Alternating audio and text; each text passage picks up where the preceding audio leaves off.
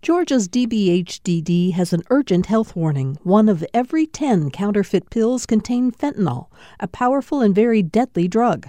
Pills from friends or dealers are unsafe, and 1 pill can cause an overdose. More info at opioidresponse.info. From Georgia Public Broadcasting, this is On Second Thought. I'm Virginia Prescott. People have long believed fresh coastal breezes are good for health. Turns out that's true in Georgia. According to a new report on air quality from the American Lung Association, coastal Georgia has some of the best air in the nation. The same report gives the air quality in 5 metro Atlanta counties a failing grade. Paul Billings is National Senior Vice President of Public Policy at the American Lung Association, and he's joining us from NPR headquarters in Washington, D.C. Paul, welcome. Thank you for having me on. This study confirms that many Georgia residents may have suspected.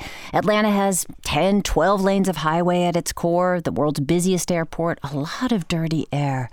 And trains are running all throughout the state and power plants. So those fresh coastal breezes feel cleaner. But what criteria did this state of the air study use to quantify that?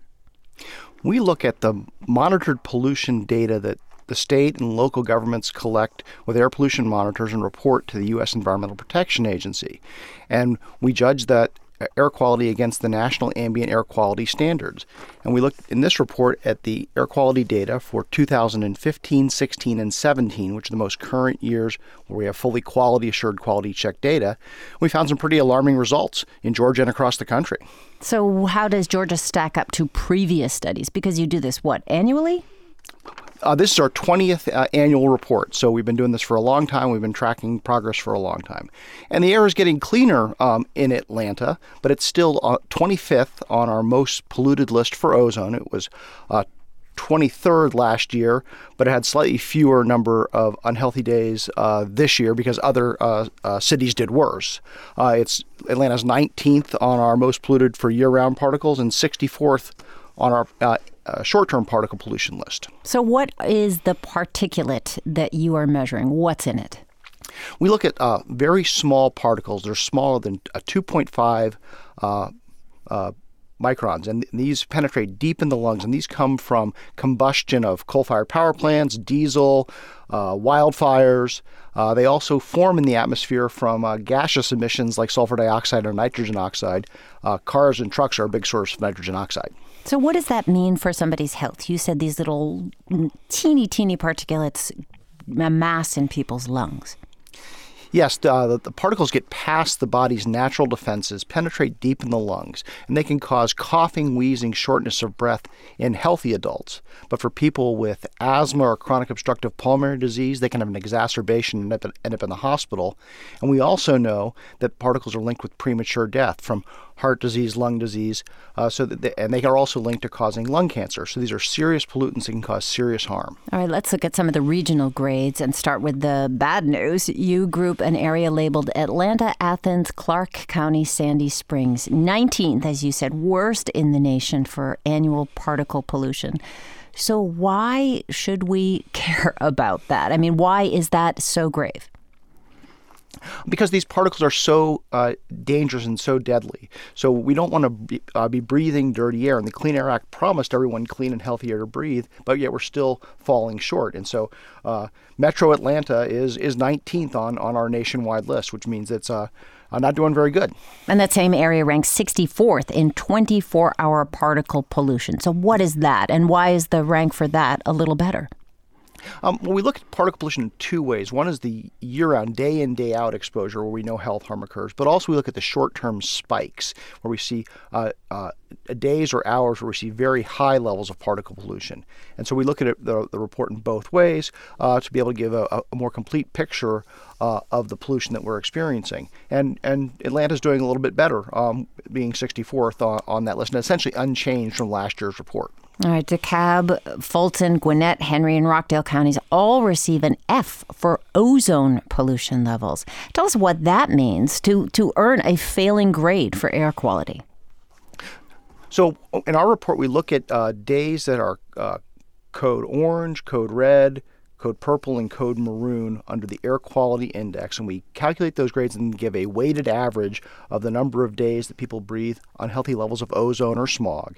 And then we calculate that grade based on a grading scheme that says this has too many days of unhealthy air.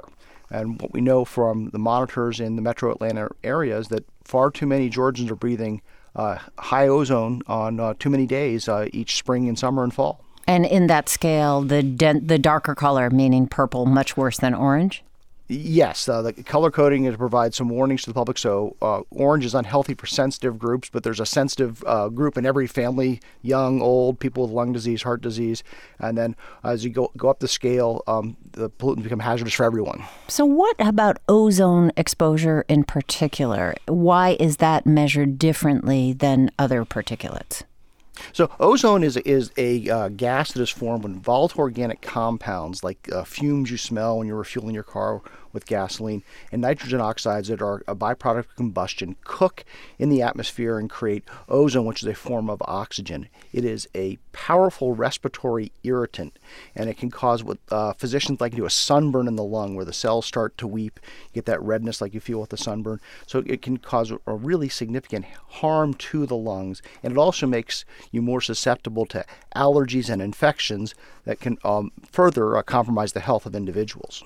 In Atlanta, Paul, and throughout the state, but in Atlanta, it's been terrible this year. Allergy and asthma gives a daily count for the metro region.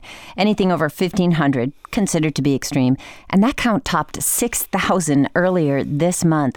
So does that factor into your research at all? Does it make a difference if it's pollution or pollen that makes city residents' lungs irritated? Well, we do know that ozone pollution makes people more susceptible to allergens like pollen. We also know that climate change is making both ozone and particulate pollution worse. And we also know it makes the pollen season longer. So all these things are working together to make people less healthy or to threaten their health. So it's really important for us to address both the pollution, but also people to take steps to safeguard themselves from exposure to pollution or pollen. Does the proximity to the Hartsfield-Jackson Atlanta International Airport, the busiest in the country, in the world actually, worsen pollution? Certainly, airports are a big source of precursors for both ozone and particle pollution. So we see emissions from motor vehicles for people coming to and from the airport, from ground operations, as well as the airplanes themselves and the refueling operations, all contribute to elevated levels of pollution, both at the fence line, people that live in the neighborhood, and people that live downwind from the airport. What are some of the other significant sources? You mentioned motor vehicles. Power plants, particularly coal-fired power plants, and you still have plenty of those in the southeast in the United States, produce a lot of pollution. That pollution can travel hundreds of miles. Also, manufacturing operations, refineries, and other small sources like dry cleaners that use chemicals can also contribute to air pollution. We're speaking with Paul Billings, National Senior Vice President of Public Policy at the American Lung Association. The organization's new report on Georgia air quality is out. Some improvement, but not so great in a lot of different places. Paul, we know that the Atlanta Regional Commission studies the effect of vehicle emissions on air quality, releases periodic heat maps of sorts that show how gross, really, the air is in Atlanta's downtown connector. So when we're driving, should we set our air conditioners to circulate air inside the car? Would that actually make a difference for our lungs? It can make a little bit of a difference to do the recirculation rather than bringing in the outside air. Many new cars have better filtration systems than cars a generation or two ago. But ultimately, what we really need to do is to reduce the sources of pollution, the combustion. Electrification of transportation would go a long way to help reduce those exposures on the road and near the road. All right, let's look at some of the better grades. Counties near the coast, Chatham and Glynn counties, earned A grades. What kind of conditions make air so much better on the coast? Well, I think that they're blessed by favorable breezes from the ocean. Helps a lot to reduce pollution and disperse pollution. That is probably what we see the most in our report in coastal areas that enjoy good air quality. And then there are also other factors like the number of cars and the proximity to these other major sources. But at the end of the day, we think that the favorable winds are what's really helping the most. So Augusta's Richmond County got a good grade despite being a fairly large urban center, not near the coast. How did Augusta succeed where Atlanta has failed? You know, topography also plays a role. Where the pollution sources are in relation to where the monitors are can also influence the report. So we are seeing tremendous progress across the country. So we have many fewer days in this year's report than we had on a report 20 years ago. We have seen a slight uptick this year in some communities as well. What does the heat and the particular climate of Georgia and the region do to trap that air? Yeah. So we see when we have those inversions that hold polluted air in, we see elevated levels. We also know because of climate change, we're seeing more hot days. Heat is a major factor in creating ozone. You need heat and sunlight to cook those pollutants in the air to create ozone. We're also seeing the impacts across the country of climate change in drought and dry conditions that lead to wildfire. And wildfires close by and hundreds of miles away are contributing to pollution in our urban areas across the country. Yeah, well, people who enjoy life in the Georgia mountains can breathe a little more easily. The reports are really good there. But what about other parts of the state where data isn't reported? Is it mostly in urban centers? The state and the local governments deploy monitors based on guidance from the U.S. Environmental Protection Agency. The American Lung Association would love to see more monitors so we'd have a better, more full picture of the pollution across the state. But we do know that because of where the monitors are, we get a good picture of how many people are exposed to pollution day in, day out across the state. Pollution can have serious health consequences for children, older people, asthmatics, as you mentioned. Who is the most affected across a state by, or across any area, by polluted air? Well, certainly children, seniors are impacted, but people with lung disease and heart disease, particularly people with asthma and chronic obstructive pulmonary disease, are especially vulnerable to the impacts of air pollution. Their lungs are more sensitive. They may have less breathing capacity. And so air pollution can really dramatically exacerbate their condition, can cause an asthma attack, can cause a child to end up in the hospital gasping for breath. So you at the Lung Association report on this kind of air quality. Do you do anything, or what do you do in the way of policy decisions or advocacy for better clean air? So we're hard at work pushing the Environmental Protection Agency not to weaken the Clean Air Act. We've seen many attempts in this administration to roll back safeguards to clean up power plants, motor vehicle pollution, oil and gas operations. And so we're fighting very hard to stop those rollbacks. And then we're pushing state and local governments to continue to implement the law and to deploy cleanup strategies to improve the air that we breathe. How about people who are listening to this? Can they use this information to better protect themselves and their families? Certainly, you can log on to lung.org/SOTA and see the report and see the grades for your county. And also on a daily basis, you can check the air quality index to determine whether it's a code orange day, code red day. And if it is a high pollution day, take steps to protect yourself, like not exercising when air pollution levels are high, but also do your part to help reduce pollution by driving less, by consolidating trips, turning off that extra light. Every little bit can help. Paul Billings of the American Lung Association, thanks so much for speaking with us. Thank you very much. And we are back with On Second Thought from Georgia Public Broadcasting. I'm Virginia Prescott. Earlier this month, President Trump toured the U.S.-Mexico border. In his press conference afterwards, he made headlines. Our country is full. Our area is full. The sector is full. Can't take you anymore. I'm sorry. Can't happen. So turn around. That's the way it is. Fact-checkers were quick to counter that declaration. They cited an aging and shrinking workforce, as well as America's slowing population growth, now at its lowest level since 1937.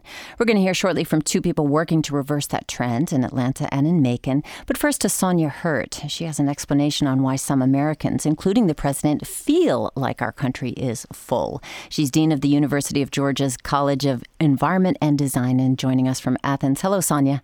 Hello. Well, let's start with the president's claim. He says the nation is full. You say what? Well, metaphorically, it could be a very effective way of putting this idea. I mean, factually, the country is not full because the share of land in the United States states that is urbanized, it's still in the single digits. That doesn't mean that we should really fill it all, and that would be impossible because, you know, a lot of it is actually inaccessible or it's in mountains and forests and protected areas.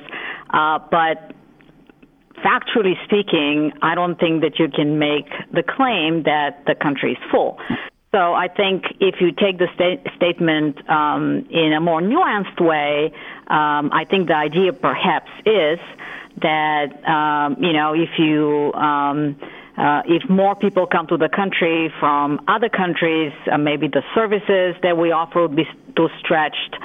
There will be potentially an economic burden. So all these things could lead to an argument that we are full, but that would only be true metaphorically. Well, right. So you've studied cultural attitudes or perceptions of population density. Why do you think so many Americans, including the president, do feel like we're cramped for space? Or, as you said, that we're just cramped for services. Too much is being done and we can't expend any more. Well, this is a long-standing American tradition that probably goes back to colonial times. And, you know, some of the people who were the first to develop America's cities, like William Penn, the founder of Philadelphia, back in the day dreamed that the new country, if it were to be a country ever, would be different from what he knew of in Europe because all its towns would be made to be suitable for country gentlemen. And you can look at the writings of many of the founding fathers who were very concerned about ever reaching European densities in cities, assuming that such densities would actually lead to a corrupt government. So for a very, very long time, the American promise, for good or bad, was somewhat inherently related to the idea of space, that the individual family will have more space than they could have in other countries, and American towns would be different from those in other countries because they would be more spatially generous. So there's, I think, a strong cultural, historical component to it. And to an extent, this was premised on geography, indeed, as compared to many other countries. Per person, America is more spatially endowed. But it isn't just the presence of space, because actually there are other countries which are even more sparsely populated than ours, and their cities are still very dense. So it's not space itself, but rather its perception and how it's intertwined with history and culture that gives people this idea.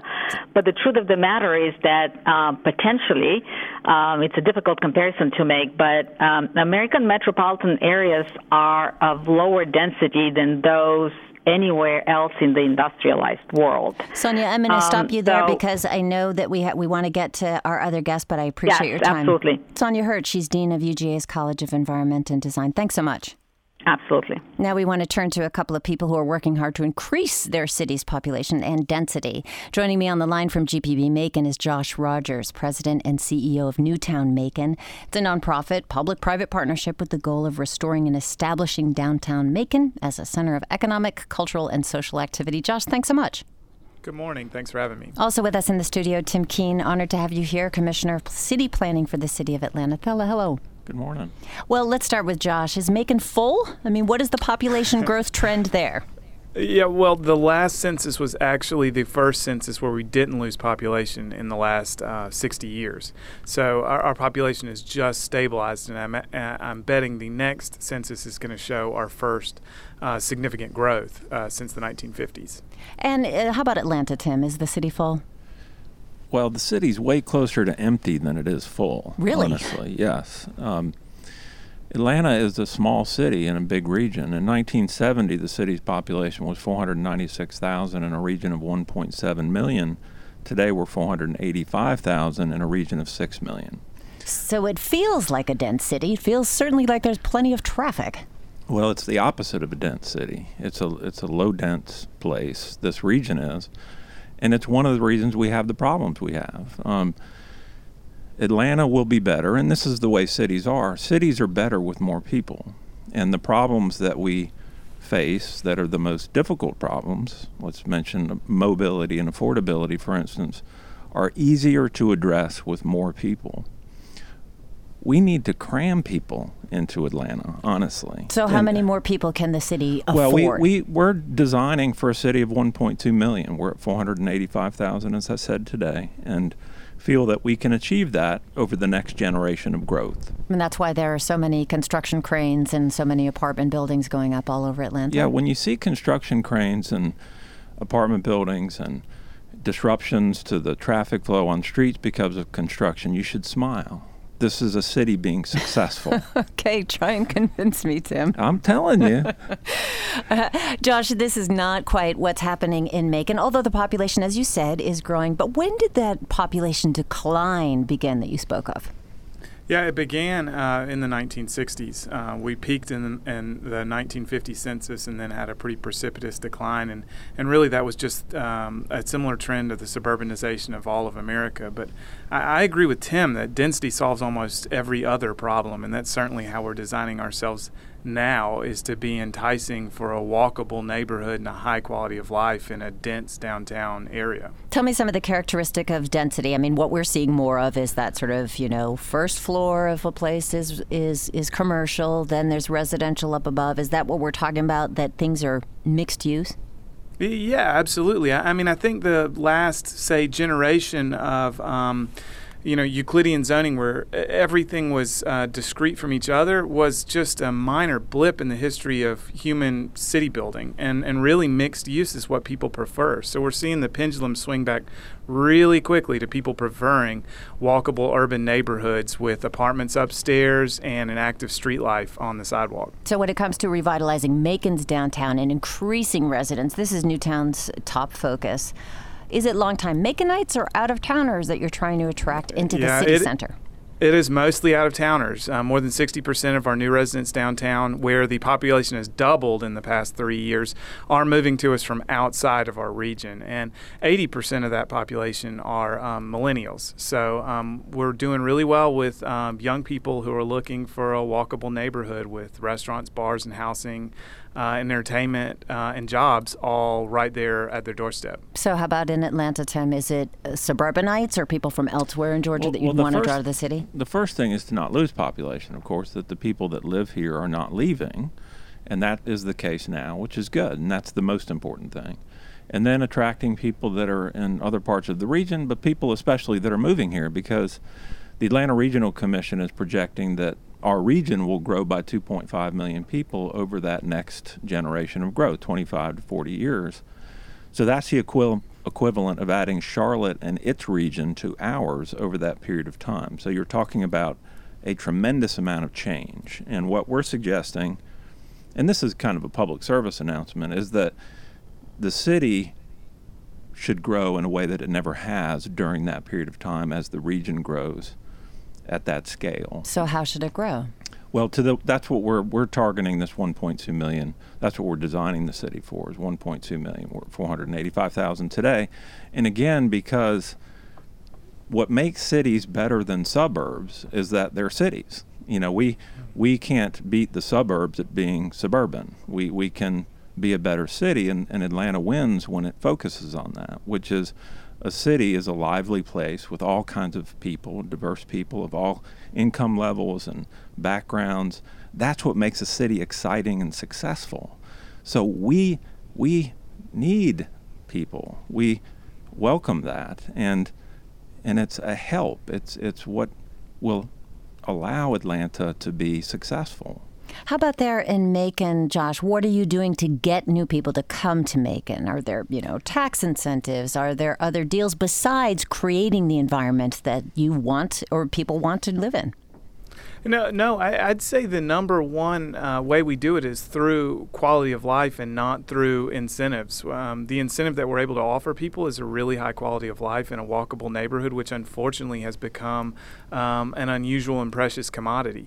So really what we focus on is just having the infrastructure of local businesses and cool, trendy loft housing and knitting that together in a thriving commercial district where everything you have is just walking distance away. Well, revitalization is being tried in cities and towns across the South, but gentrification is never too far behind. Is that something that you are concerned about, Josh? Displacing people who cannot afford higher rents and taxes that do come with spiffing things up? No, absolutely not. Gentrification is not something I worry about. There's another term, maybe inclusive housing policy, that is something I worry about. For Macon, downtown had been almost entirely abandoned. So when we're luring people back to move in, there is no displacement. They're taking up previously abandoned space, which is a pretty good formula for revitalizing community. Now, there's a whole separate conversation to be had about whether every neighborhood in the country ought to include an economically diverse population. And if we're going to start down that path, I think the first place to look at neighborhoods that are failing to provide inclusive housing is not downtowns. It's the suburban areas that we've allowed developers to build over the last 50 years. So what do you hear there? Well, I mean, you know, we're very concerned about gentrification. And the thing is that we're very intentional about it, protecting people that are in the city today and ensuring that there's not forcible displacement of people as we grow. That's critically important to the city of Atlanta and to Mayor Bottoms. That's part of our focus as a city. But the problem is if you try to restrict the growth of the city and population, you've made your challenge around gentrification harder. It is cities that try to stop growth from happening that have the biggest gentrification issue and are the hardest to live in for lower income people. Because it costs more money, because Absolutely. The housing is limited. No question about it. Think about downtown Atlanta. Downtown Atlanta should have hundreds of thousands of people living there. Every person that we can have living in downtown Atlanta is an amazing benefit to the community. And it does not displace people. We're talking in downtown Atlanta about a place that is unoccupied to much too large a degree. And so this isn't just growth for growth's sake. It's being intentional in designing a city such that with more people, it becomes a better place. But how about the promises that have, you know, of inclusive housing along the Beltline or affordable housing along the Beltline that haven't been fulfilled? Well, I don't think that that's exactly true. There's amazing efforts. We just, Mayor Bottoms cut the ribbon on Friday last week of over 100 apartments right at the foot of the existing West Side Beltline. That's just one example of many where there's new affordable housing being built and protected along the Beltline and other parts of the city. This is one of Atlanta's most important priorities, and we're looking at doing it in ingenious ways. You know, there isn't one way to do this. There isn't one housing type. There isn't one design. There's not one way to finance. We have to get a lot more, as I said, ingenious about how we do this, and that's what Atlanta's working on. Well, one of the things we heard from Professor Sonia Hirt is, you know, there are new buildings, there are new schools, there are new roads, and more that need to accommodate, and also social services. Is Atlanta prepared to, and we'll ask the same of Macon, but to grow in those ways to support this growing population that we need in this city, as I'm hearing from you? Absolutely. I mean, and think about this. We have so much of the infrastructure that we need in Atlanta. Really, our infrastructure supports a much larger population than we have. So we're in great shape in Atlanta with regard to the infrastructure, the services we need to accommodate a much larger population. And here's an example of how possible this is. Over the last generation of growth, Gwinnett County added 720 to 30,000 people. In Gwinnett County, when that growth started, was small farms and had no infrastructure. And they were able to take on that scale of growth. Well, in Atlanta's case, we have the infrastructure. This is where we should be having more people living and working, is in the city, where we've already, as a community, invested so much money in our roads and our schools and all these other things that we need to be a healthy place. I still think that many people who are sitting in traffic right now might argue with you or disagree that we are where the city is accommodating all this growth. Here's the thing about the traffic, okay? This is something that this has been a constant in cities, traffic. If you're worried about getting rid of traffic, you're going to be very disappointed, because in every city throughout time, traffic gets worse. That's what happens in cities. As a matter of fact, we always end up in the top 10 of cities in the world. When it comes to congestion, we tend to fall between London and Paris. If you look at them, it's often the case. And those cities have amazing transit systems and are wonderful to walk in, have done great with cycling, and their traffic is still horrific. There's no future without traffic. The issue is that we as a city can transform our streets and make them for people that are walking and riding bikes and going to transit. We can do that and have great satisfaction with the place we've made. We cannot reduce congestion. That's not a future that's possible in cities, but we can remake our streets. Tim Keane, thank you so much for speaking with us. Sure. Tim Keane is Commissioner of City Planning for the City of Atlanta. Josh, I'm sorry we have to end it there, but I want to thank you so much for speaking with us. Yeah, absolutely. I enjoyed it. I'm Virginia Prescott, back with On Second Thought from GPB. We're celebrating International Jazz Day with an Atlanta great, Virginia Shank. She's known by her stage name, VA. She's performing at City Winery tonight in Atlanta, and we asked her to add a couple of songs to our Georgia playlist.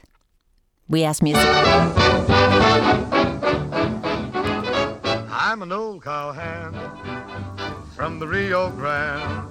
I chose that song because I remember my brother singing it to me when I was a child. I'm the youngest of four kids. And it's so in my bones that even before I really knew what jazz was, I realized it was already in my soma. And I learned to ride, for I learned to stand. I'm a riding fool who is up to date. I know every trail in the Lone Star State, 'cause I ride the range in the Ford V8. Oh, yippee-yi-yo-ki-yay. The song is about a Texan, which is very funny for a Georgian to be writing about a Texan, but riding on the range, and it paints a beautiful picture of that Texas landscape. And so for a lyricist to be able to create that scenario for us in our heads just is amazing to me. We're old cowhands from the Rio Grande, and we come to town just to hear the band. We know all the songs that the cowboys know, about the big corral where the dogies go. We learned them all on the radio. Yippee-yi-yo.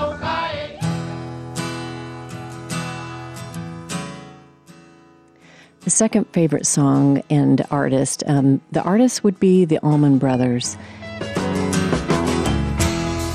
Crossroads, seems to come and go.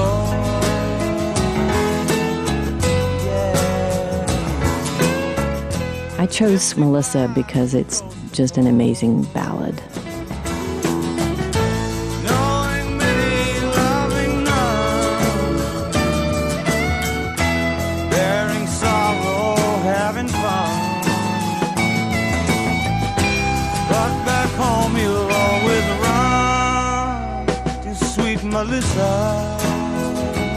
I have personal connection with the band. I happened to live in Macon, Georgia for a short spell and became friends with the jazz drummer Jamo, and who's one of the only living now founding members of the Allman Brothers. And I was actually downtown Macon sitting in for a jazz jam, and apparently he was on drums. And I thought, well, can he play jazz drums, you know? And, well, sure enough, he did. And we struck up conversation and became fast friends. And actually, he turned me on to so many jazz musicians. But sweet Melissa.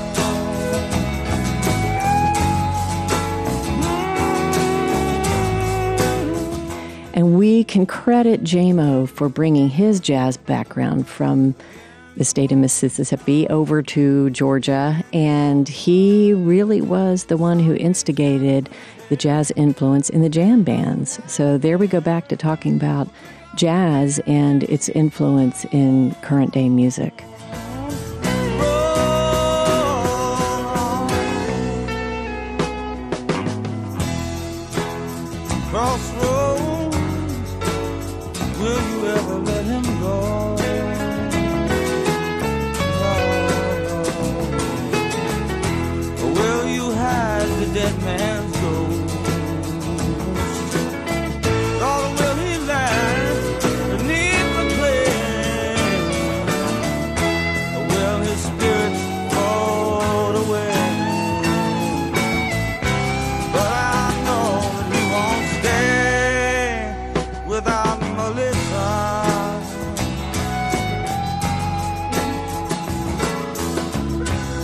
Yes, I know that he won't stay here without my missing.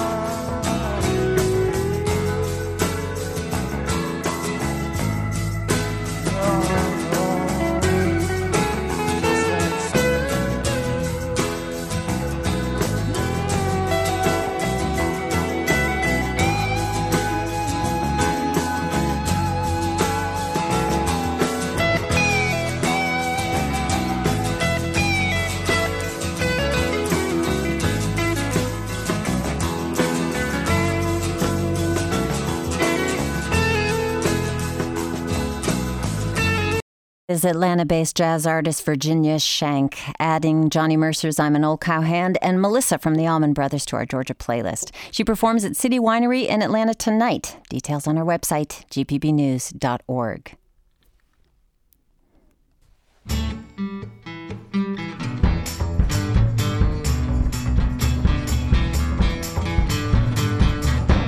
Hi, I'm Allison Law, and I host a weekly podcast called Literary Atlanta.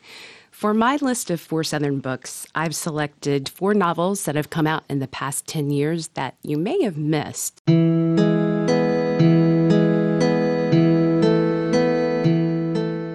My favorites often can't be found on the bestseller list. Don't get me wrong, I love a great summer romance or a fast-paced, blood-drenched thriller, and I'm forever indebted to the classics of Southern literature that I grew up reading and studying, such as To Kill a Mockingbird or A Member of the Wedding by Carson McCullers. But I gravitate toward the quieter books that make me think, and to those books that have rich characters who still are speaking to me these days, weeks, and years after I've turned the final page. Which is somewhat ironic, given that the main character in the first book I've chosen is mute. The Silence of Bonaventure Arrow by Rita Ligansky is set in 1950s Louisiana in the fictional parish of Bayou Cymbeline outside of New Orleans. When Bonaventure is born, he does not cry out like typical babies. He grows up making very little noise at all. What only you as the reader know is that while Bonaventure does not speak, he has exceptional powers of hearing that transcend what is happening around him to the past, to the future, to the inner emotions of the people around him, like his mother Dancy, who fears that her grief over the sudden shocking death of Bonaventure's father is hurting her son's development. Bonaventure Arrow could hear conjured charms and sanctified spirits deep in the marrow of New Orleans. He could hear the movements of voodoo queens and the prayers of long-dead saints. He could hear the past and the present. But even had she known all that, Dancy would not have imagined that such hearing was only a bellwether of what was to come. She could not understand that Bonaventure's muteness was not a handicap at all, but a gift. An extraordinary, inexplicable, immeasurable gift that allowed him to hear what no one else could. So it's in Bonaventure's silence that everything happens in this book. He's connected to a woman, a kindred spirit, kind of a voodoo woman named Trinidad Prefontaine, and even to the person who you only know in the book as the Wanderer. This is the person who reveals himself to us as the person who killed Bonaventure's father before he was born. So it's really an interesting and beautiful book. For my second Southern book selection, I have another book that takes place in Louisiana, but it's more contemporary. This is My Sunshine Away by M.O. Walsh. This time we're in Baton Rouge in a suburb, and we start out in 1989. At the very open of the book, we learn that Lindy, one of the teenagers growing up in the neighborhood, has been violently assaulted by someone, an unknown man or a boy who lay in wait for her. And we discover pretty quickly that the narrator of the book is one of 4 people suspected of the crime and spend the rest of the book trying to understand who this person is and whether or not he's responsible for hurting this girl and interrupting the peace of this Baton Rouge suburb. I think part of the reason that My Sunshine Away resonated so deeply with me is that Walsh shares stories and details of this time. The narrator and Lindy would have been my contemporaries in high school. The things they discuss and the news stories and the gossip they share are things I would have spent hours on the phone talking about with my friends. And there's always this thriving, humming, did he or didn't he element that keeps you turning the pages.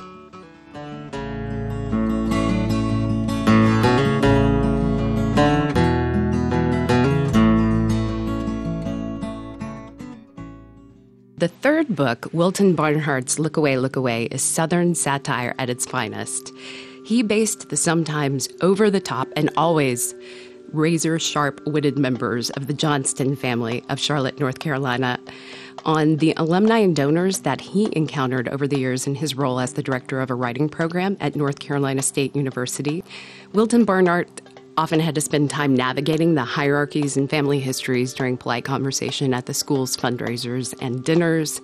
You'll find yourself laughing at the dialogue and the situations that these characters get themselves into, just to give you a little flavor of the wonderful dialogue that you'll find in Look Away, Look Away.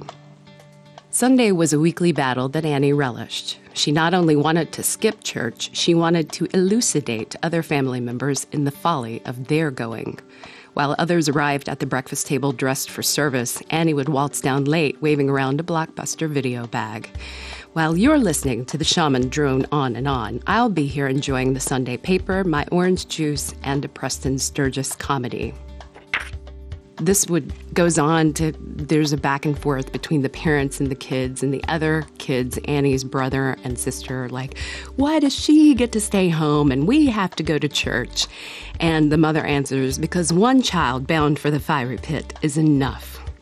And she took her last sip of coffee. So it's just a tremendously fun and, again, satirical book.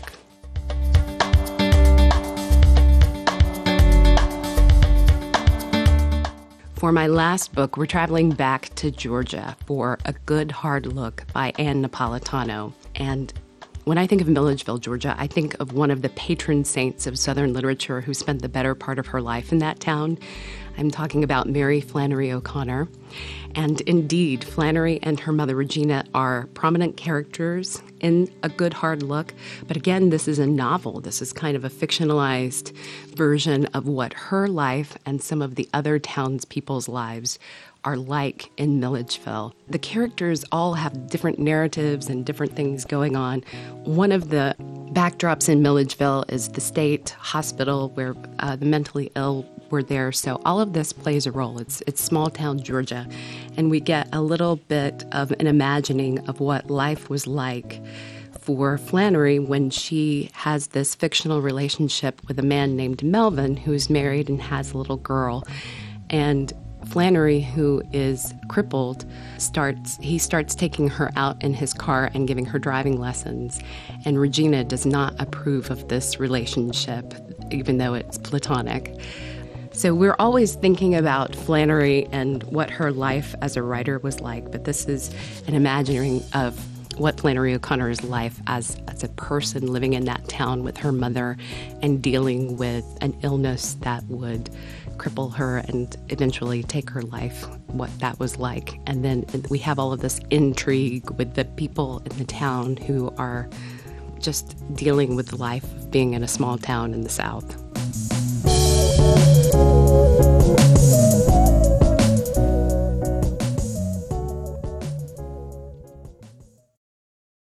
In Macon, classical musicians are stepping off stage and into the ICU.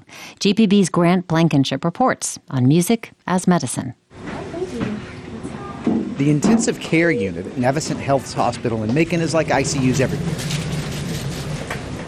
Nurses and doctors constantly checking in on the seriously ill, all while trying to keep the noise down. But there's one sound you can't escape. So much beeping. That's Navicent ICU nurse Taylor Rickard. These monitors beep, the machines beep, the pumps beep, everything beeps. You get home at night, it still beeps. Rickard says the beeps are important, of course, because they communicate about the conditions of patients. She couldn't do her job without them. But in terms of emotional well-being, the beeping can be tough.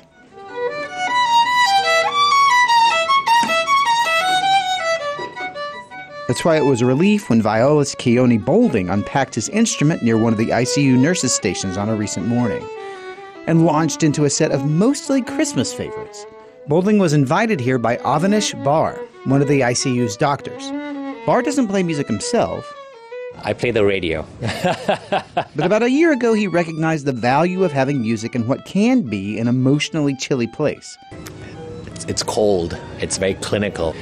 I felt the need that at least we needed to introduce the concept of at least something more human or humane in the ICU to kind of make it a softer environment. And it's not just that music on the ward feels nice. Barr says there's science behind this. There's some studies that have shown that when you use music, you've reduced the anxiety that patients have, the fear that patients have. One study showed that music before and after surgery was better at reducing anxiety than anti-anxiety medication. Studies suggest classical music works best here. For the elderly, playing the music they enjoyed in their youth has documented benefits. You reduce some delirium or episodes of confusion because it's something they can relate to. Studies suggest not all music is created equal for the purposes of intensive care. Jazz? It might require too much mental attention to be therapeutic. And heavy metal and techno can apparently cause heart arrhythmias in a clinical setting, so no turning it up to 11. Dr. Barr says musicians in the hallway are a nice start, but he's not sure patients hear it from the other end of the ward. So I think some other ICUs do have the facilities for that, where music's piped in directly to a patient's bedside. That would allow more personal music choices, too. Keone Bolding plays a set at either end of the ward so everyone can hear. Deneen Schumann is among those outside their loved ones' rooms listening in. Schumann shoots video on her phone as Bolding plays and sings along until he's done. And then she checks to see how her father-in-law enjoyed it. Oh, just to see the look on his face. The music just makes your soul just stay up. It turns out music can be good medicine, too. That's GPB's Grant Blankenship.